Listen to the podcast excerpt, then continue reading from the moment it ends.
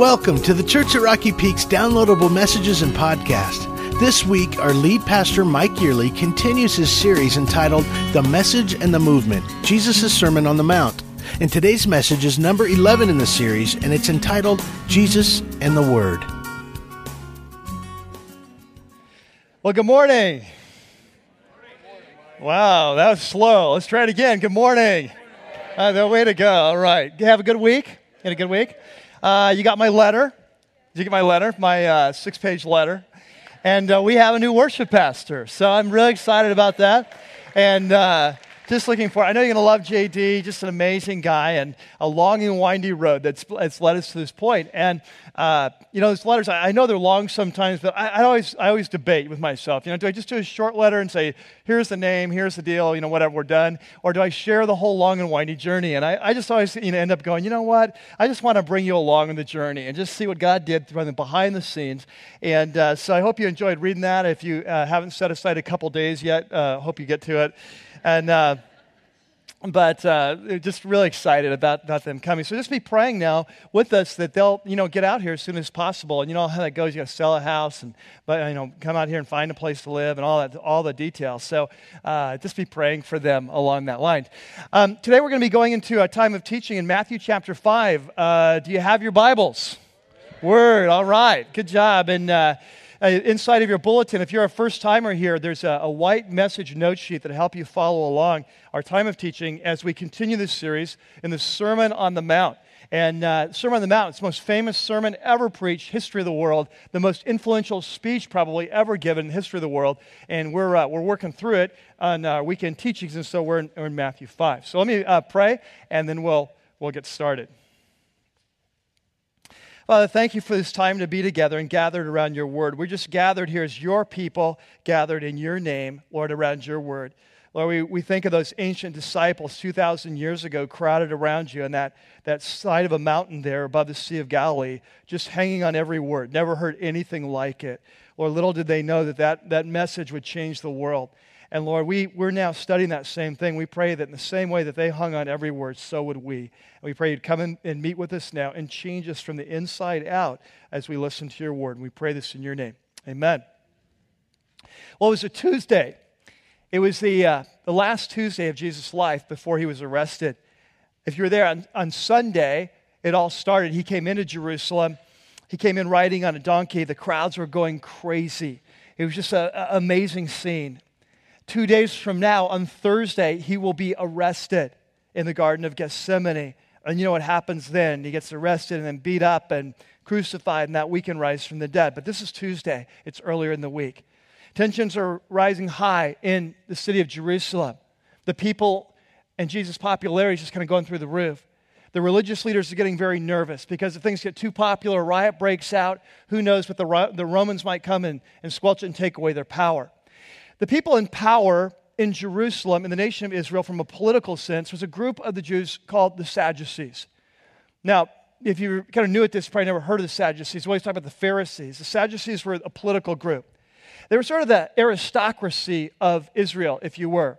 They were the blue bloods. They were the people that had inherited power. They worked out this arrangement with the Romans. The Romans said, You run the nation. As long as things don't get too far out of hand, you can have the power. And so they were scared of Jesus because the people were taking to him, and it's Tuesday, and they're trying to figure out how do we slow down this, this juggernaut, the spiritual juggernaut? How do, we, how do we take away his popularity in the polls? You know, how do we undercut what's happening here? This thing's getting out of control. And so one day they're meeting in a back room, and they're coming up with different thoughts. How can we embarrass him? How can we humiliate him? How can we undercut him? And one person puts forward an idea, another idea. Hey, what if we said this? What if we did this? What if we asked him that? No, that won't work. That's been tried. No, that will never work. And suddenly someone comes up with an idea. I've got it. I've got it. Deuteronomy 25. Now, to understand the Sadducees, you have to understand one thing about them. They're a little different from some of the other religious leaders in Israel. The Sadducees only believed that the first five books of the Old Testament, we call it the Torah, the Pentateuch, right, the law of Moses. They, they believed that those five books and those five books only were really from God, divinely inspired by God. They didn't believe the whole Bible is the Word of God. So they were kind of odds with the Pharisees over this. And so as they're back there in that back room, they've got to pick something in the first five books to ask Jesus about. And they come up with this idea of the levirate marriage. Now, probably not real high on your radar what this was about, so let me just explain it. Deuteronomy 20, 25 says, In Israel, there was a law that was designed to protect widows, young widows, designed to protect uh, property rights, keeping it in the family. And so here's the way the law went. They say, let's say that you're a man, you get married, you die, you don't have any kids. What happens to your land, this family property that's been your line for all these hundreds of years? What happens to that? So, here to protect that, they said if you have a brother, he's supposed to marry your wife and hopefully you have children. And that children, that children will technically be belong to the first man. Though they're technically his kids, and so the property goes with them, and the family line is kept in, in, intact. And so there was this law. And so, so uh, the, here's the Sadducees. They only believe the first five books of the Bible. Because they only believe the, the first five books of the Bible, there's a lot of things in the Bible they don't believe. Like they don't believe that there's a resurrection. They don't believe in the next life. They don't believe in heaven. They don't believe in hell. They don't believe in a lot of miraculous stuff. They don't believe in demons. They don't believe in spirits. And so, so here they are. They come up with this plan. Let's do, I got an idea. Okay, and they come up with this plan and they come to Jesus. Now they understood, Jesus, of course, believed the whole Bible. And Jesus taught all the time about the next life. It was one of his favorite topics. In fact, if you were to listen to Jesus, you'd get the impression this life's all about the next life. And so they decide, we got it, we got it, we, we, we've got it. We figured out how to get it. We're going to make him look ridiculous, you know? Some of you are college students, you're in a, you're in a college class, and, and your professors trying to make Christians look ridiculous. That's what they're, they're, they're into. How can we undercut his authority? How can we humiliate him? How can we make him look ridiculous so we can cut down this rising popularity in Jerusalem? So they come to Jesus, say, Jesus, we've got a question for you. He says, Okay, what's your question? He says, Once upon a time, there was a family. They had seven brothers in this family. And the first brother decides he wants to get married. So he marries this young lady. But shortly after, he dies. It's a tragedy. But his brother, because of Deuteronomy chapter 25 and this levirate marriage, brother steps up to the plate. He marries the, the wife. But in a short amount of time, he dies. No kids. Neither one of them kids. Number three is getting kind of nervous at this point. Brother number three. But he decides he's a good Jewish boy. He needs to follow the law. So he goes ahead and he, he marries the woman. Sure enough, he dies. No kids. Now, at this point, the woman's starting to get rich. Life insurance checks are coming in, you know. She's signing movie deals to the Black Widow. You know, it's just like. So they go through all seven boys. All seven have this bad luck. And at the end of the time, she dies. Still no kids. It's a sad story, right? And so they said, Now, Jesus, now we know you believe in the resurrection, and of course they think this is ridiculous, this whole thing of resurrection. So they want to humiliate him. So, so Jesus, now you believe in the resurrection. Now, could you explain to us, and they're acting all serious about this, as if they really care. Can, can you explain to us uh, how this works? In, in the next resurrection, she's married to all seven of these guys. Which one will she be married to forever? And Jesus, he says, You know the trouble with you guys is? In fact, you, you got a couple problems. Number one is you have no clue how big God is and what God can do. This whole concept of the resurrection that's shaking you up, like, oh, how could that work? He says, now you have no clue. He says, but you know, the second problem with you guys, you just don't know your Bibles.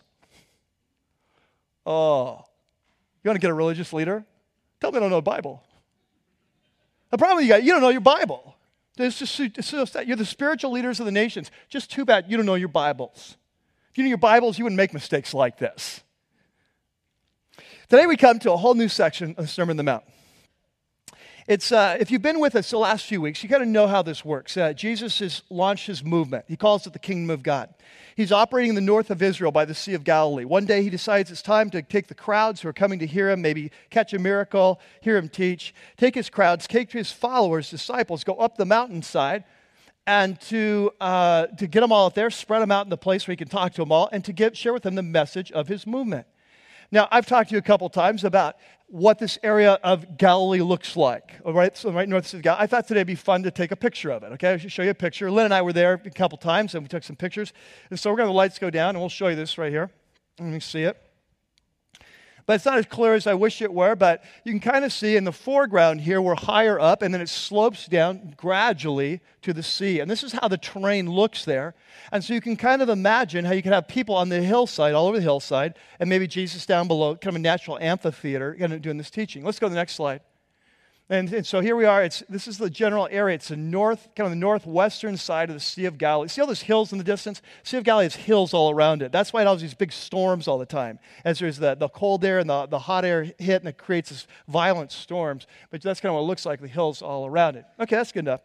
So, anyway, so Jesus has a crowd there. He wants to share the message of his movement. And one of the, the first topics he wants to talk to them about is his relationship with the Old Testament.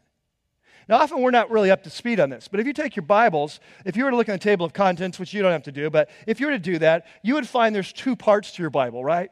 There's an Old Testament and a, a New Testament. Old Testament, what's, what happened before Jesus came. The New Testament, what happened after Jesus came. Jesus, and what comes after, right? Now, if you were a Jewish uh, boy or girl growing up at that time, your Bible would only be the Old Testament. We often forget this. The Bible that Jesus read was the Old Testament. And there was a rumor going around that Jesus didn't really buy into the Bible. Now, you might say, well, that's really weird. I mean, we all know Jesus bought into the Bible, but, but stop and think about it. Back in that day, and it happens today, this is a constant temptation that happens in, in God's circles, whatever, is that, that there's a tendency to take God's word and then to mix it in with human man made tradition, isn't there? And it's and you kind of mix it together, and after a while, they can get so intertwined, you don't know where one stops and the other begins. Some of you have come from churches like that. You grew up in churches like that, very legalistic. Christians should always do this, Christians should never do that. And it was like, there's really no Bible verse that says it. It's just somehow it grew up as a tradition, but now it's gotten so intertwined with the Bible, you don't know what, which end is up, right? And that's kind of the heart of legalism. See, legalism is about when we add or take away to God's word, right? And so this is what had happened. So Jesus comes along, he's just blowing through their traditions. You know, he's, his disciples are picking grain on the Sabbath. He's healing people on the Sabbath. He's, he's, he's doing all these things. They're just really irritating them, breaking all their traditions. To the common person on the hillside, it looks like he's blowing off the Old Testament, you see, because they're so intertwined. And so the question comes up the rumors going around oh, if you're going to follow Jesus and be part of his movement, you kiss Moses goodbye, man, he's doing things differently. This is a new day, new age. And so Jesus wants to nip that in the bud. And what he's going to say today is absolutely not. I did not come to overturn the Old Testament. I did not over, come to abolish the Old Testament. In fact, I came to fulfill it. And think about it. In the, in the same way that a novel, if you read a novel, that the final chapters of the novel they fulfill the opening chapters of a novel, don't they? They finish the storyline, they carry out the character sketches, they finish the themes, right? He said that he came to fulfill, that Jesus' life like, brings the story to fulfillment. You see, he's not against the Old Testament. He loves the Old Testament. He lives the Old Testament. His knee deep in the Old Testament. He loves the Word. And here's what he's going to say today Hey, if you're serious about being part of my movement, man, you better love the Word too because I'm all over it. I'm all about it. I'm knee deep. I'm drenched. I'm bathed. I'm a man of the word. If you're going to follow me, don't get me wrong here. If you're going to follow me, you need to be a man or a woman in the word. All right? So let's take our Bibles and see what he says. Chapter 5 of Matthew, and we'll start at verse 17.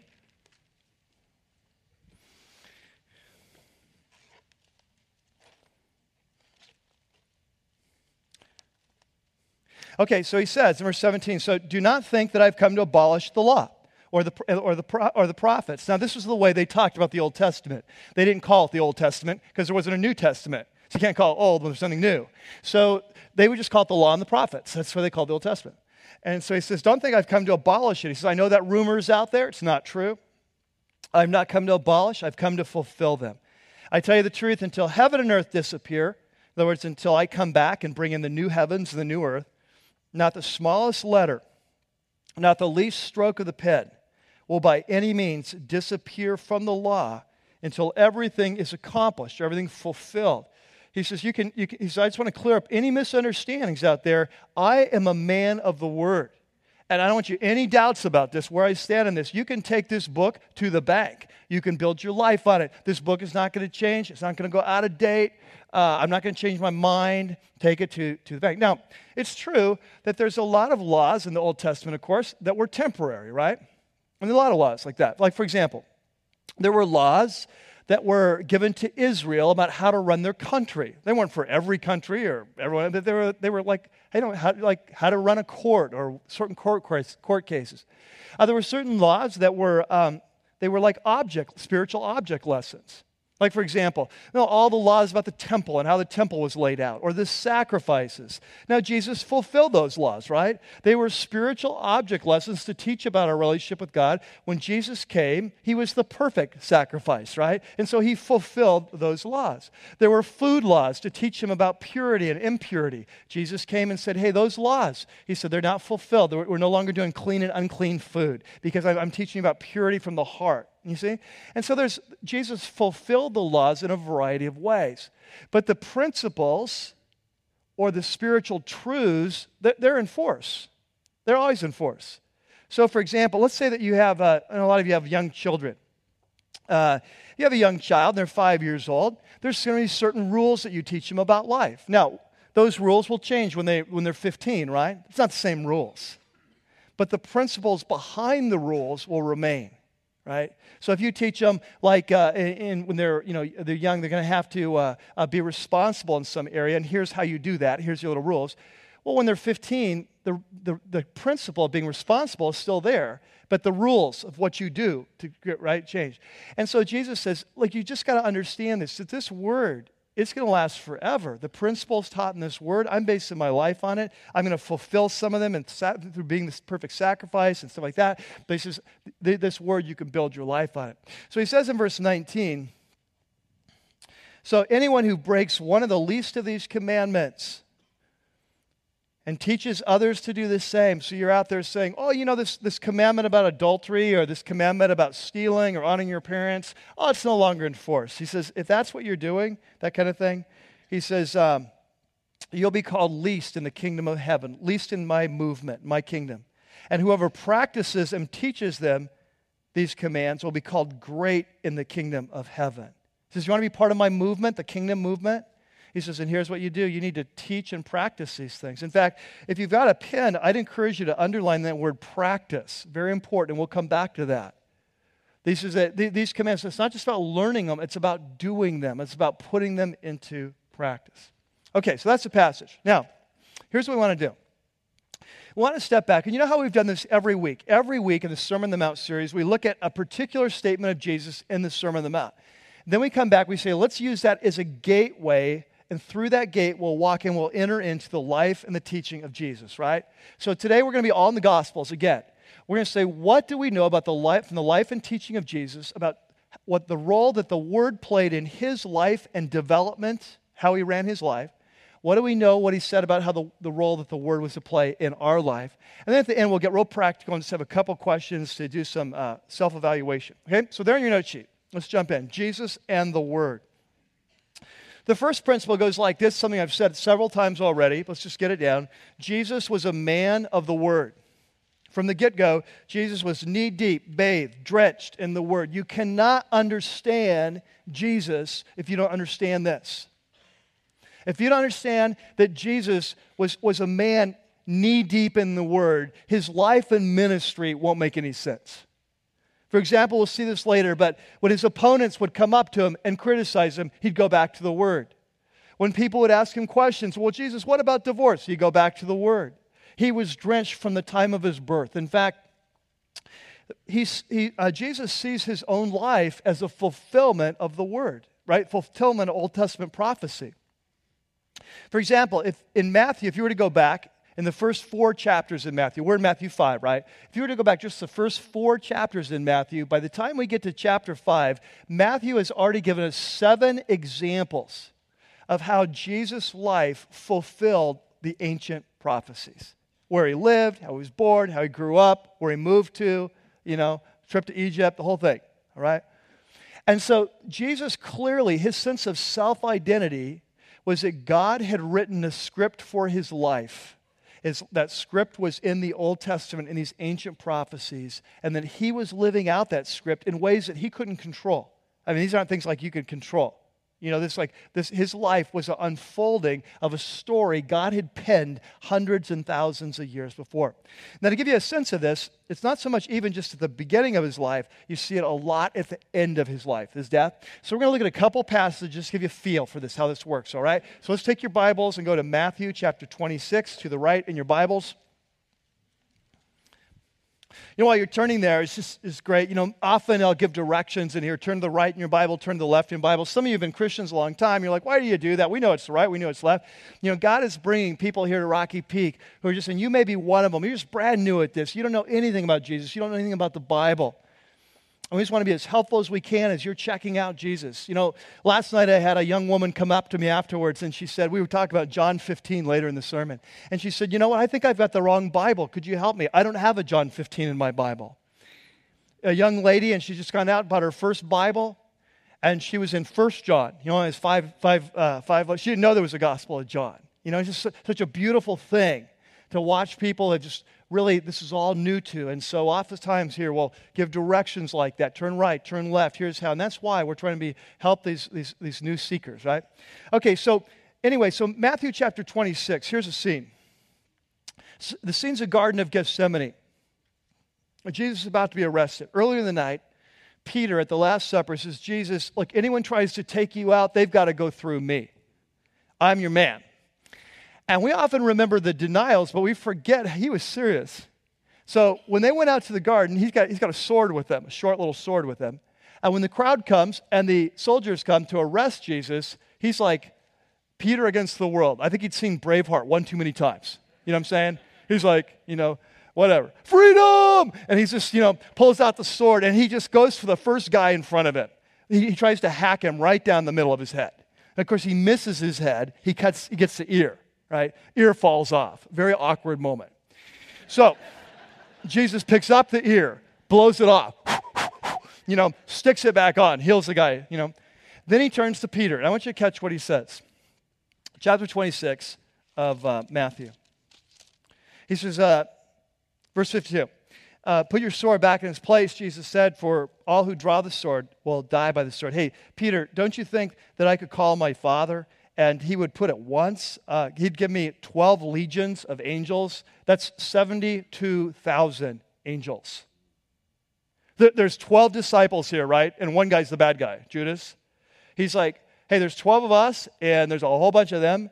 He says, uh, if, don't you understand? If I wanted it, I would get a legion for each one of you guys. Right? He says, but then what he says? He says, hey, but how would the scripture be fulfilled that say it must happen this way. See? He says, My life is the unfolding of the ancient prophecies. He's a man of the word. Now he goes on, verse 55. At that time, Jesus said to the crowd, Hey, am I leading a rebellion, a revolt, that you've come out to me with swords and clubs to capture me? Every day I sat in the temple courts teaching, and you didn't arrest me. He says, But catch this. But this has taken place that the writings of the prophets might be fulfilled. You see? He's a man of the word. He understands his whole view of his life and mission as a fulfillment of this book, right? That's, his, that's what he's doing. He's fulfilling the Old Testament. Let's look at another one. Go to the right in your Bibles to Luke chapter 24. Now, this takes place right after the resurrection. It's the first time Jesus has seen his men. They're a little skittish. Is he a ghost? They're not used to the idea of people rising from the dead. It's making them nervous. So they're happy to see him. They're excited, but a little bit like, is he real? Do you see him? Um, he looks real. Maybe we can get him to eat something. Test this out. Verse 42. So they give him a, a, piece of broiled fish, and he takes it and he eats it in their presence. They're like, oh, that's good. He looks real. Verse 44. And then what Jesus says, he says, This is what I told you when I was still with you. Everything must be fulfilled that is written about me in the law of Moses and the prophets and the Psalms. He says, Don't you get it? Everything that's in the book has to be fulfilled. This, this is a law of the universe. The Word of God cannot be broken, it has to be fulfilled. He says, Remember, I told you this before they killed me. You didn't get it then. I want you to get it now. And so in verse 45, I love this. He says, He opened their minds so they could understand the scriptures. A little sidebar here. You know, if you're going to understand this book and it's going to transform your life, you, you do understand this, right? You can't figure it out on your own. Uh, you can read it on your own, you can follow the logic of your own, but you won't be transformed until the Holy Spirit opens your eyes to the message. Have you ever had this experience of you're reading the Bible? It's a passage that's familiar to you. You've read it, you've heard it many times, but all of a sudden someone's teaching it or you're reading it on your own, and all of a sudden it just comes alive. And God speaks to you through it. What happened? God just opened your mind to the scriptures. And that has to happen for us. And so that's what Jesus did. He opened their minds.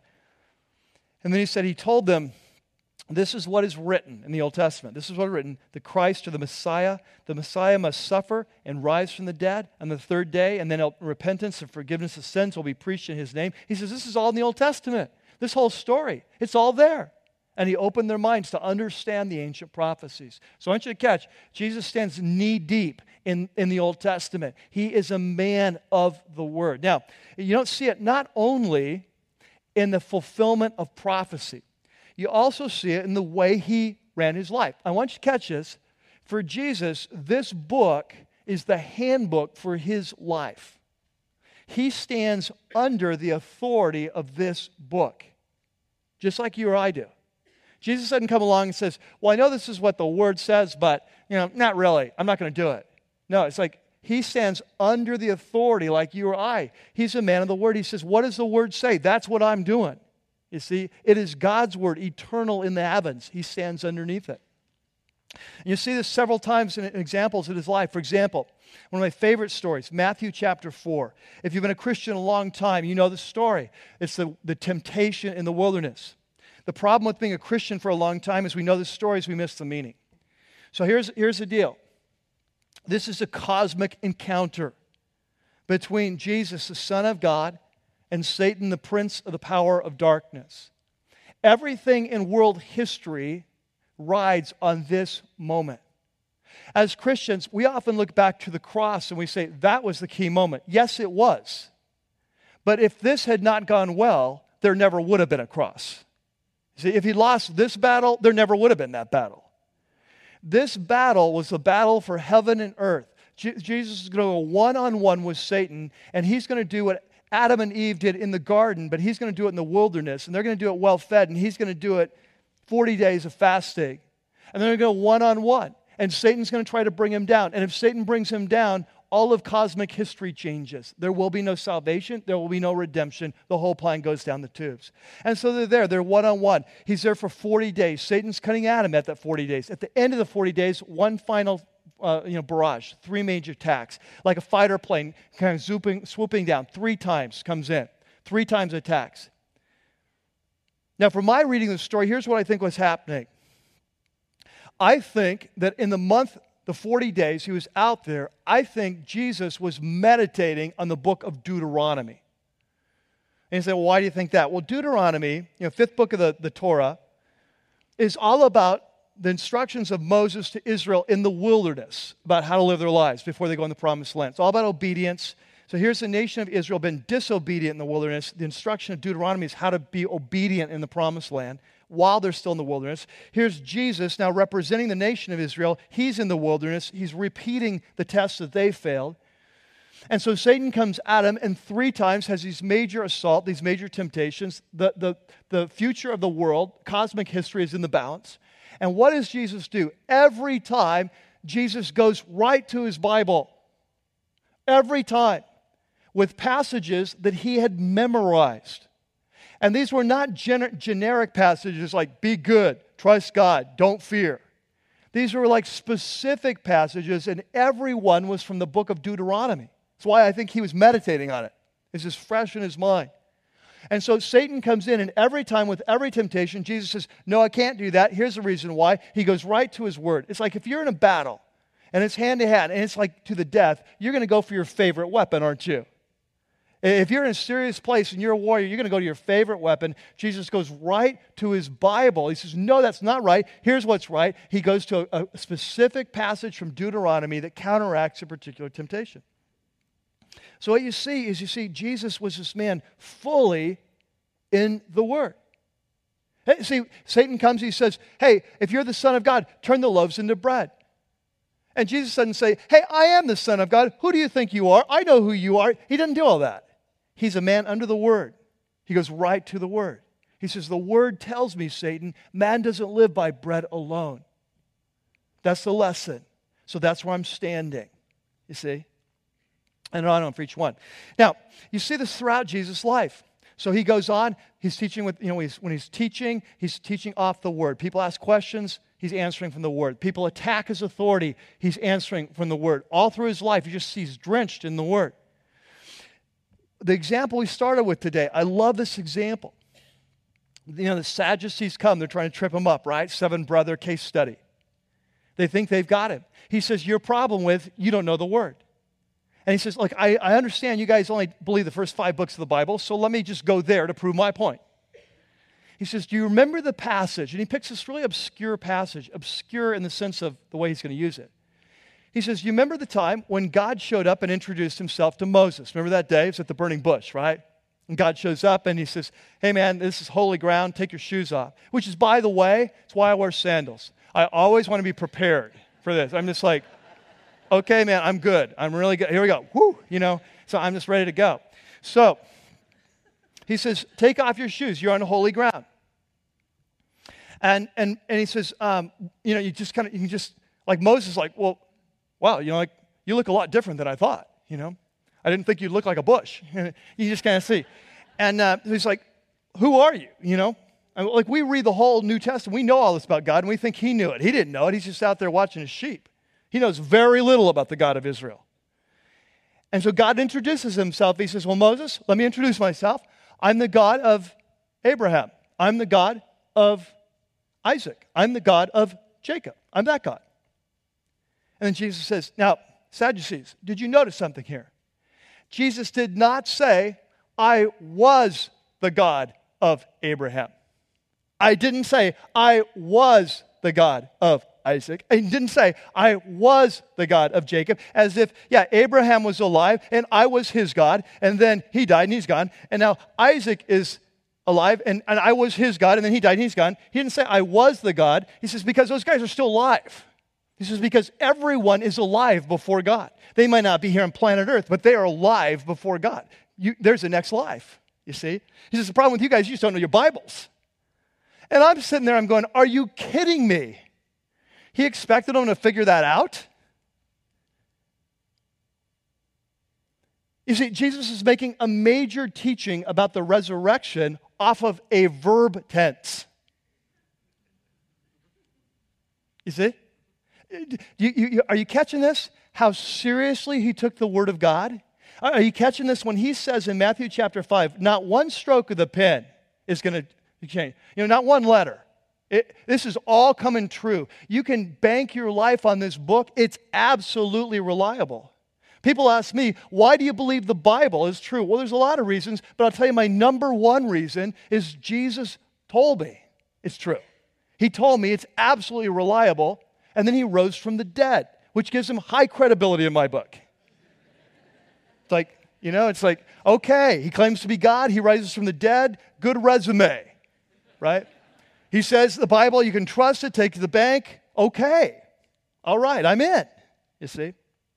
Jesus was a man of the word. In fact, later on in his ministry, in John chapter 10, the religious leaders are upset with him because he keeps going around saying he's God's son. And he's saying, like, hey, man, if you're saying you're God's son, that's like you're equal with God. He's like, yeah. Huh. You know, they wanted to stone him. So a couple chapters later, in chapter 10, he says, Let me explain how this works. He, he quotes this obscure psalm, Psalm 82, to help him kind of catch the concept. But I want you to see, I put this other on your note sheet. And in John 10, he's having this argument with the disciples, I mean, with his, uh, these uh, religious leaders. And he says, he quotes Psalm 82.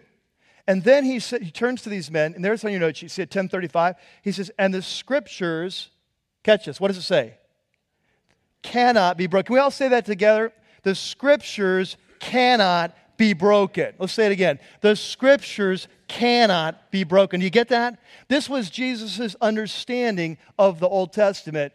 They are absolutely reliable. You can build your life, you can trust them because the scriptures cannot be broken. And if you think we can understand who Jesus was without understanding this about him, this is just so critical. We'll talk even more about later on. Okay, number two. There's a second principle, though, and it goes like this. So the first one, Jesus is a man of the word. The second one goes like this According to Jesus, the word is the key to our growth. Not only was the scriptures the key to who he was, his identity, his, his handbook on life, it's why he did what he did, but the scriptures, the word is the key to our growth. And this is what he was saying in Matthew chapter 5. He said, uh, If you want to be great in my kingdom, he says, you need to learn the word, you need to practice the word, you need to, to teach word. You're going to be part of my movement. Now, here's what I want to do I want to do a little Bible study on this, okay? Every week we're saying, okay, we want to get to know the heart of Jesus. Let's see what does Jesus have to say about the Word and the role the Word plays in your life, the way Word plays in my life in terms of our whole growth process. So we're going to look real quickly at three passages, all right? Three statements of Jesus, all in the Gospel of John. The first one is John chapter 8 and verse 30. So take your Bibles. Let's go to John chapter 8 and verse 30.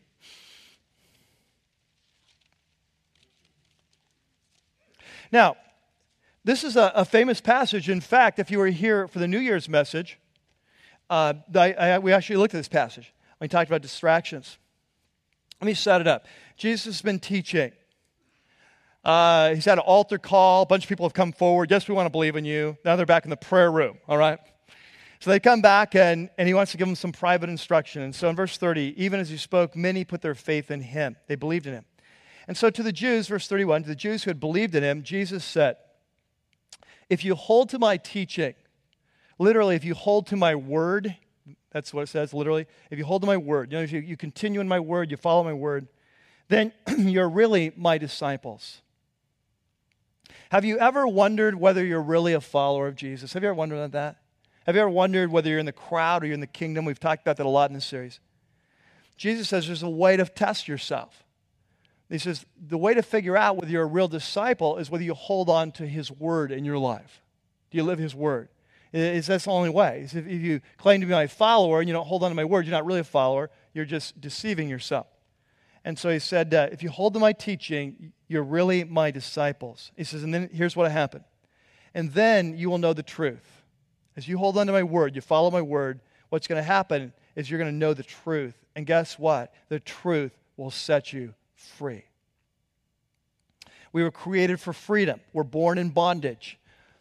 The whole package of following Jesus is about a story how we move from bondage to freedom in our lives. But he says it only happens for one kind of person, the person who holds on to his word. Do you want to be free in your life? Do you want to experience what God has for you in your life? Do you want to be free from the things that tie you down? Jesus says, okay, here's what the way it is. The key to your freedom is my word. Okay? Second passage. Let's go to the right, John chapter 15. Now, John chapter 15, last night with Jesus with his disciples, he's about to leave planet Earth. He's about to be arrested, crucified, then he'll leave. It's a new phase of their relationship. They're worried about it. He says, Don't worry, I've prepared you for this day. I've prepared you for your success. I've prepared you to carry on the work. I've prepared you to be fruitful and experience God's plan for your life. He says, Let me explain it like this. And he gives them an analogy. He says, Okay, let's, let's like this. He says, Let's pretend I'm a vine, like we're at Napa Valley. And like I'm like, I'm like think of me like a grapevine. And think of you like a branch, right? And, uh, and your job in life is to be fruitful and to bear fruit and, and to be productive and to carry out God's plan for your life, right? And, okay, we got that. He says, so here's the deal. If you want to bear fruit, you want to be productive, you want to grow, you want to change, then what you need to do is you need to stick, make sure you stay connected to me. Because a vine without the branch, I mean, if the branch loses connection with the vine, you're in trouble. And uh, he says, and the other thing is, you need to know, is that my father is like the gardener. He'll come through your life from time to time and he'll prune you of things that are holding you back. He'll cut out things that are holding you back. And as he does that, you'll become even more fruitful, even more productive.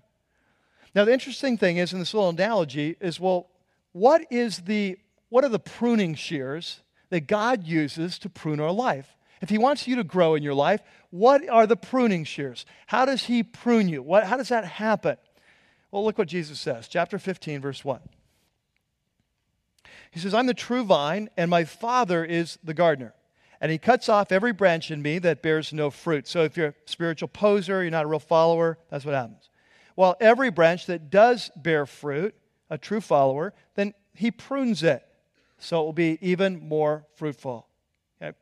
Now, verse 3, he turns to his disciples. He says, Now listen, you guys are all worried about me leaving. You're, I prepared you. You are already clean. You're already pruned because of the what? Catch that? Because of the what? The word. You see that? You're, you're already clean, you're already pruned because of the word I've spoken to you. In other words, what he's saying is that for three years I've been hanging out with you guys, I've been teaching you my word, and God has been pruning you and changing you and preparing you for this day. See? So not only does the word, according to Jesus, lead to our freedom, it's the word that, change, that leads to our growth and our productivity in our life, right? accomplishing God's plans. Okay, number three, let's go to uh, uh, a couple chapters over, chapter 17. Now Jesus is ready to, he's doing his high priestly prayer. He's uh, almost arrested now. And he's praying for his men, praying that God would protect them. He's praying in particular that God would sanctify them. Now, that's a stained glass word, right? Sanctify. Sanctify means to set apart for special purposes. So, you, before you came to Jesus, you're part of the world, you're part of the mess. And Jesus comes into your life, He sanctifies you. He pulls you out of the world. He says, You're over here. I've got something special for you. I want to change you. I want to make you like me. I want to transform your life. I want to sanctify you. All right?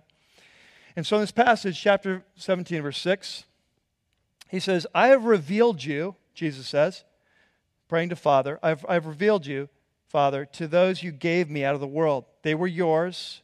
You gave them to me. And catch this. They have obeyed your what? Your word. They've obeyed your what? You catch this? A true disciple, the mark is they obey your word. I revealed you through your word, they obeyed your word. Verse 8 For I gave them the what? The words. Yeah, I gave them the words that you gave me. Over and over, you'll see this. Now, here's what you see in the Bible is that God creates through his word. You see this in the beginning of creation, right? And God spoke this world into existence. God's word is creative and powerful. It creates. It doesn't just describe, it creates. We're born again, in 1 Peter says, through the living and abiding word of God. We're born again through that word. And so when God wants to do something in a man's life, God wants to do something in a woman's life, he speaks and it brings power and it creates what it describes. See? And so Jesus says, I've given them your words.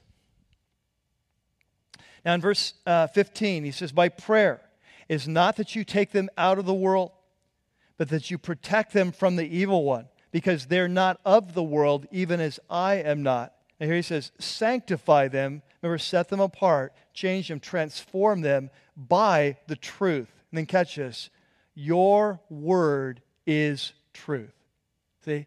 How does God transform, sanctify, change revolutionize a man or a woman's life by his word. So you picking up on this? So what have we said? John 8, it's by the word we're set free. John 15, it's by the word that we grow. John 17, it's by the word that we're sanctified or transformed. You picking up on this? This is pretty important stuff, isn't it? And that's why Jesus wants to be really clear in this Sermon on the Mount. I am not nullifying. I didn't come to abolish the word, I came to fulfill it. And if you want to be great in my kingdom, guess what? You want to be great in my word. So, a couple questions here for us. There's, let's move on to that next section. Just a couple quick questions, implications. Uh, you know, you can't do a message like this. We'll say, okay, so great. So where are we? Let's do some evaluation. Where are we with the word? Number one. Two questions for you. Number one, first question would be Are you learning the word? In your life, are you actively learning the word? Is this a high priority? Obviously, this was a high priority for Jesus. You know, often when we think of Jesus, I think we have funny ideas about him. And when you say the life of Jesus, I think when it comes to the word, we often assume that since he was somehow, you know, since he was the Son of God, that somehow that God just downloaded the Bible into his brain. You know, like I've got a, I've got a computer, and in my computer I have a Bible software program. So I got the whole Bible on my computer, and a lot of you do.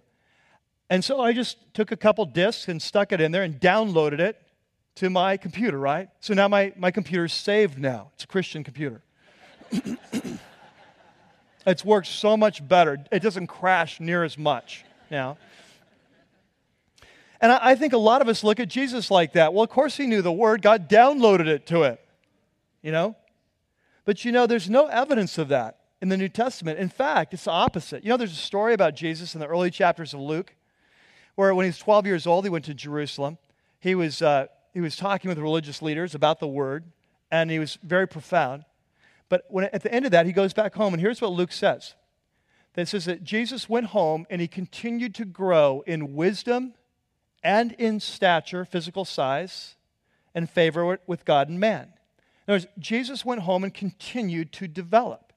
In other words, Jesus didn't get his wisdom all at one time. Jesus, didn't, Jesus could not have delivered the Sermon on the Mount when he was 12 years old. He didn't know enough yet. You see? He continued to grow in wisdom. What does that mean? It means that he's wiser later than he was now, right? You see this? That Jesus grew. He grew in wisdom. And I think what happened with Jesus was like any other Jewish kid, five years old, they start studying the Torah, you know, memorizing the Bible, learning it. Now, I think Jesus was at the head of his class, you know. I think he was like, he just, he caught on. You see that he's 12 years old. He was like amazing understanding for a 12 year old. But he still had more to learn, right? He still had to learn, he still had to grow. And Jesus made it a priority to learn the word. So when he's fighting Satan, when his enemies are coming at him with uh, uh, criticisms, when he's teaching people have a question about what about this, he can go to the word. Why? Because he studied it, he learned it. Now, so the question is for our lives are we learning the word? A couple of sub questions of that. You don't have to write them down, but just think through in your own life. What does it mean to learn the word? What, what are the implications? Here, here's what. Number one is that I think this is one of the primary reasons why we need to make church a priority in our life. This is one of the reasons why that a lot of you, I know you you just go, you go to church every week. It's Sunday morning, you get up, you don't even think about it. It's time for church. You go to church. It's a good thing. It's a habit. but for others of you here, this is not a habit. Maybe you're really new at this. And so you're just checking out Jesus or whatever. And so and so you just knew, or maybe you've been on the fence, one foot in the world, one foot in, you know, one foot in the crowd, one foot in the kingdom, you're not really sure. And so for you, it's like it comes to the weekend and you, you actually make a decision every week. Should I go to church today? It's a, it's a decision you make every week. And what this is the implication here is that should not be a decision you have to make. That, that you should make the decision, I need to be in church because I need to be learning the word. You see? And so I've already made that decision. I'm going to be in church. Now, there might be times I can't because it's some unusual thing, but I've made that decision. There's a question for you. Are you, are you is, that, is that a priority to be here so you can learn? Um, a second question is Are you in some sort of a small group or other kind of learning situation? It could be Bible study fellowship. It could be a life group. It could be community Bible uh, program. You know, it could be a class at Eternal or Eternity Bible. It could be a million things. But, but are you pursuing the Word? I found that most Christians don't learn the word really well on their own. Some do, but most aren't wired that way. Usually, you need to be in a group setting of some sort with some kind of accountability or whatever to learn the word. So, is that happening? The third question is Are you reading it on your own? Are you studying it on your own? You know, here at, uh, at, at Rocky Peak, we have a, a, uh, a book, a journal. I know a lot of you know this, but some of you are new. It's called the Life Journal. And we sell them for five bucks. Just real simple. I love these things. They're very simple, kind of laid out in a cool way. But uh, they have a schedule of what you're to read in the Bible. And if you read some Old Testament, some New Testament every day, they take you through the Bible in a year. The passages are often coordinated. There's even a beginner's version if you want to start more slowly, so you don't have to read as much. And um, there's a place for prayer requests to write down, and there's scripture, like tear out cards in the back. You can memorize scripture that way. This is a really cool thing. Well, anyway, about a month ago, we're having a welcome dessert at our home. And uh, welcome to this designed for new people, but there's always a few uh, old time people Rocky people, who sneak in, pretend to be new. and so then I, I embarrassed him all night long. And uh, no, just kidding, but uh, well, half kidding. Anyway, um, but uh, but it's really cool. This one time, it was just a month or so ago. It was in February. And we had one of these welcome desserts. And, and it's really cool because we had three people there. And just kind of off the cuff, I was really wanting to talk about this. They wanted to share with everyone the difference that these life journals have made in their life. One guy's probably in his mid 40s, I'd guess.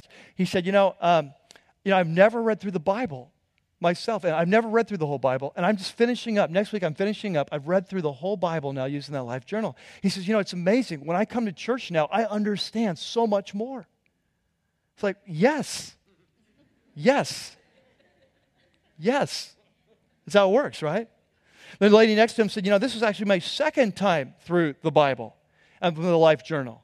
And she said, You know, I found that the first time through, there's a lot of stuff I didn't understand, but the second time through, it's all starting to fit together. Like, yes. Yeah, isn't that how you, that's how it works when you learn something, right? Everyone, you know, you have geometry first time through. It's like, oh, I get that. like, no. Someone going, we never got that, you know, into the class. We never got that, right? But that's what happens when you learn something that's new. You don't get it all at once, right? You start learning it, and then it starts coming together at a certain point. Beautiful thing. You know, we're always looking for creative ways. You know, I'm, you know, to, to get, get you in the word. And uh, this last uh, week, I had a, a great lunch with a couple guys here at the church, uh, Jeff James and Fred Martin Jr. And a lot of you know those two uh, characters. And uh, anyway, I love these guys. And we were just talking about this, and they were sharing a really cool thing that they do called Fire Pit 5. And it was just so fun and so intriguing. I said, you know what? Hey, I'm preaching on the word this week. Hey, would you come to every, every service? Let me interview you. Just kind of share what you wacky guys do. And they said, yeah, we'd love to do that. So here they come. So let's uh, welcome them up. Hmm.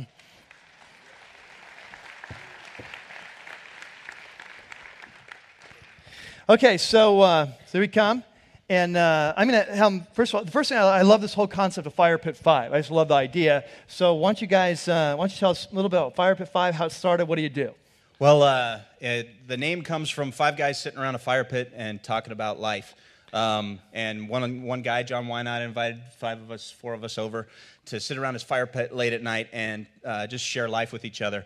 Um, really cool way. Uh, we put the wife and the kids to bed, and we go out and we can stay out as late as we want. And it's just a great chance to make that uh, connection between men, really uh, bring a strong bond between each other. So, uh, so what time do you meet? How often do you meet? We'll do it at nine o'clock uh, when we're on. We're meeting uh, every other Wednesday. Um, and uh, it's just a really cool way. Nine o'clock at night, there's no chance we can be interrupted, usually. that's, that's, great. And you go on for a while, right? Yeah, we can go till one in the morning. And the exciting part about that is that often is the time when. Uh, when some of the deepest conversations can come out. Yeah, great. Now, we were talking uh, last week when we met, and you were telling me about this whole top 10 approach to the Bible, kind of a top 10 uh, listing thing you came up with. I was pretty intrigued by that. Maybe you could share a little bit about that. We've been, meeting, we've been meeting for about four or five years. And so at one point we said, you know, we really want to figure out a new fun way to really get into the entire Bible. So we said, you know, why don't we pick a topic in the Bible? And since we were around a fire pit, we said, let's, let's look into all the fires. Let's find the top 10 fires in the Bible. So we all went home. We spent the next week, and we all looked up different fires in the Bible. And so as we did this and we came back together, we started discussing these fires. And we noticed that there's Shadrach, Meshach, and Abednego. They were in the fire. Um, there was Elijah.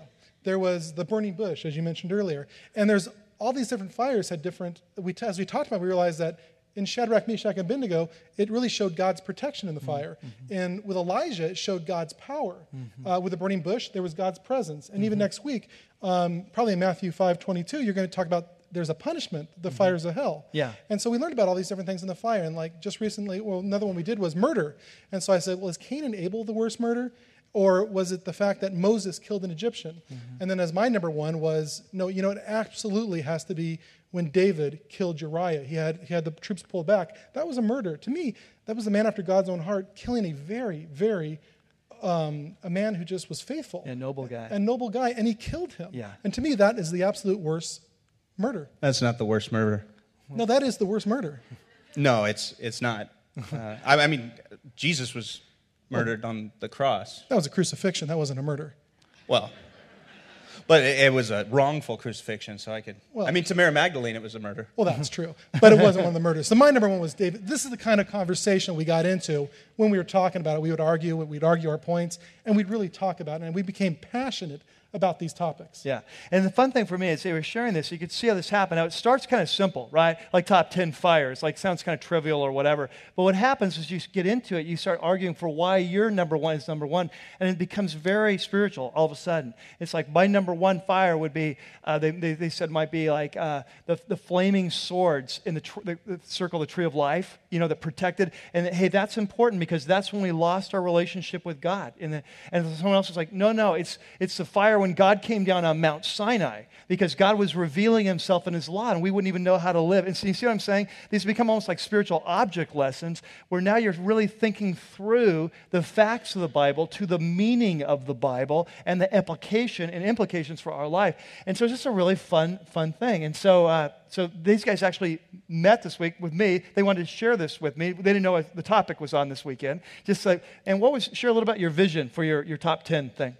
Well, uh, because it works so well for us, um, you know, the idea that we have um, our life groups and, and that sometimes the conversation just can't get going, but when we're, we're, this book is so full of uh, just richness and, and God communicating with us that uh, we just thought it would be great if uh, our church body um, could take that on and uh, use that, that sort of gimmick uh, to get you into the Bible. And that's kind of our vision for it. Yeah, so it's cool. We just talked about, like, say that, and some of you might want to do this, maybe in your life group, just say this next quarter as you go into it, hey, let's just pick one night and let's just make it like the top 10 night. Let's just try this thing out, you know? And uh, we'll pick the top 10 rocks in the Bible or the top 10, whatever the thing is. They're actually putting together t- their top 10 of ideas of what they've done that have gone well, and uh, we'll have them available for you. But just a nice, fun and creative way to get into the Word in a new way. And, uh, and I loved it. I, I, I wanted to share not only that, because I just love this idea of five guys, now at six, getting together, nine o'clock at night every other week, just to share their lives, uh, grow together. Just a beautiful picture of a kind of band of brothers. And uh, so, for both reasons, I want to get them up here. Thanks so much for sharing. Thanks, guys. We have uh, one, more, uh, one more point. We'll just go real quickly over. So, the first question is Are you learning the word? You know, Jesus was a priority. Is it a priority for you? Are you figuring out a way to get that word into your life? But then the second question goes like this Is that are you putting it into practice? And, uh, you know, Jesus was really big on this. In fact, I, I under, had you underline it. We went through Matthew 5. Remember that? He said on that, he said, whoever you want to be great in my kingdom, you have to put it into practice it, put it into practice. For Jesus, the Bible was not a suggestion. For Jesus, the Bible was not a consultant. For Jesus, the Bible was an authority. Hey, you know what an authority is? Authority is like you're pulled over by the cop. He says, Let me see your driver's license. You don't say, Nice idea. That's great. Great. Got any other ideas? It's like he's an authority. You say, Yes, sir. I forgot it. It's at the house. Can I go back? Right? Now. You say, Yes, sir. And here it is. When my tax accountant calls me and says, Here's how much you pay, I say, Yes, ma'am. She's my authority, right? When you hire a consultant, they come into your company and they you say, What do you think we should do? Here's some ideas. They give you some ideas, and you say, Thank you very much. I'll consider them. You see the difference? You understand the difference between an authority and a consultant. The question is in your life, here's my question for you Is the Bible, is it an authority or is it something that you consult? Now, here's what I've experienced. A lot of people who claim to be Christ's followers go to the Bible as a consultant, as they would a consultant. And so when they have a decision to make, they go to the Bible and they say, What does God's word say about this? And they read it and they say, That's really interesting. I'm going to take that into consideration. I'm going to think about that. I'm going to pray about that. I'm going to talk to my friends about that. That's really interesting. I would have thought I should do this. This says I should do this. I'm going to consider that. But I want you to catch, Jesus says that we don't get to freedom by considering the word. He said, if you hold on to my word, you abide in my word, you continue in my word, you remain in my word, you practice my word, then the truth will set you free, right? So here's the challenge for us as a church, for us as followers of Jesus. If we're serious about moving from the crowd into the kingdom and becoming followers, if we're serious about being a God place where God shows up and we experience his transforming power and freedom as a church here at Rocky Peak, then here's the calling that we follow the man who leads our movement, and he was knee deep, drenched in the word. You can't even understand him apart. And he says, if you want to be part of my kingdom, if you want to follow me, if you want to be great in my kingdom, you need to learn it, you need to practice it, you need to teach it to one another. Share what you're learning. You see? We want to be a church like that. Amen? Amen. Let's pray. Lord, we just pray you'd be with us. We thank you for your word, how powerful it is, Lord. We thank you for the way you've spoken to us today, how you've realigned us and helped us to see your relationship with the word. We pray now, Lord, that you would cause us to grow, that you would come and open our eyes to see things in your word we haven't seen before. And we pray you'd teach us to run in the path of your commands, for you have set our hearts free. We pray this in your name. Amen. There's a couple uh, passages in Psalm 119 all about God's Word, and a couple passages in your note sheet. You can re- review them later that I skipped over as we went through the message. What, the first one, 105, says that your Word is a lamp and it's a light unto my path, and it's a light, uh, a lamp unto our feet. Uh, in other words, God's Word is shows the path in life. You're supposed to walk. Uh, Psalm 119, 32 says the psalmist says, "I run." In the path of your commands because you have set my heart free. Two great statements. A light doesn't do much good if God gives us a flashlight and we don't turn it on, right? It can't be a lamp and light into our feet if we don't have it turned on. I love that second one, though, where he says that I run in the, in the path of your commands. You know, there was a time in my life I did not run in the path of God's commands. I, I maybe walked. I maybe sometimes didn't take the trip at all. Sometimes I, I might have like stumbled, you know. I didn't want to walk in the path of God's commands because I saw God's commands as restrictive. And what I've learned in my life is His commands are never restrictive, they're always protective.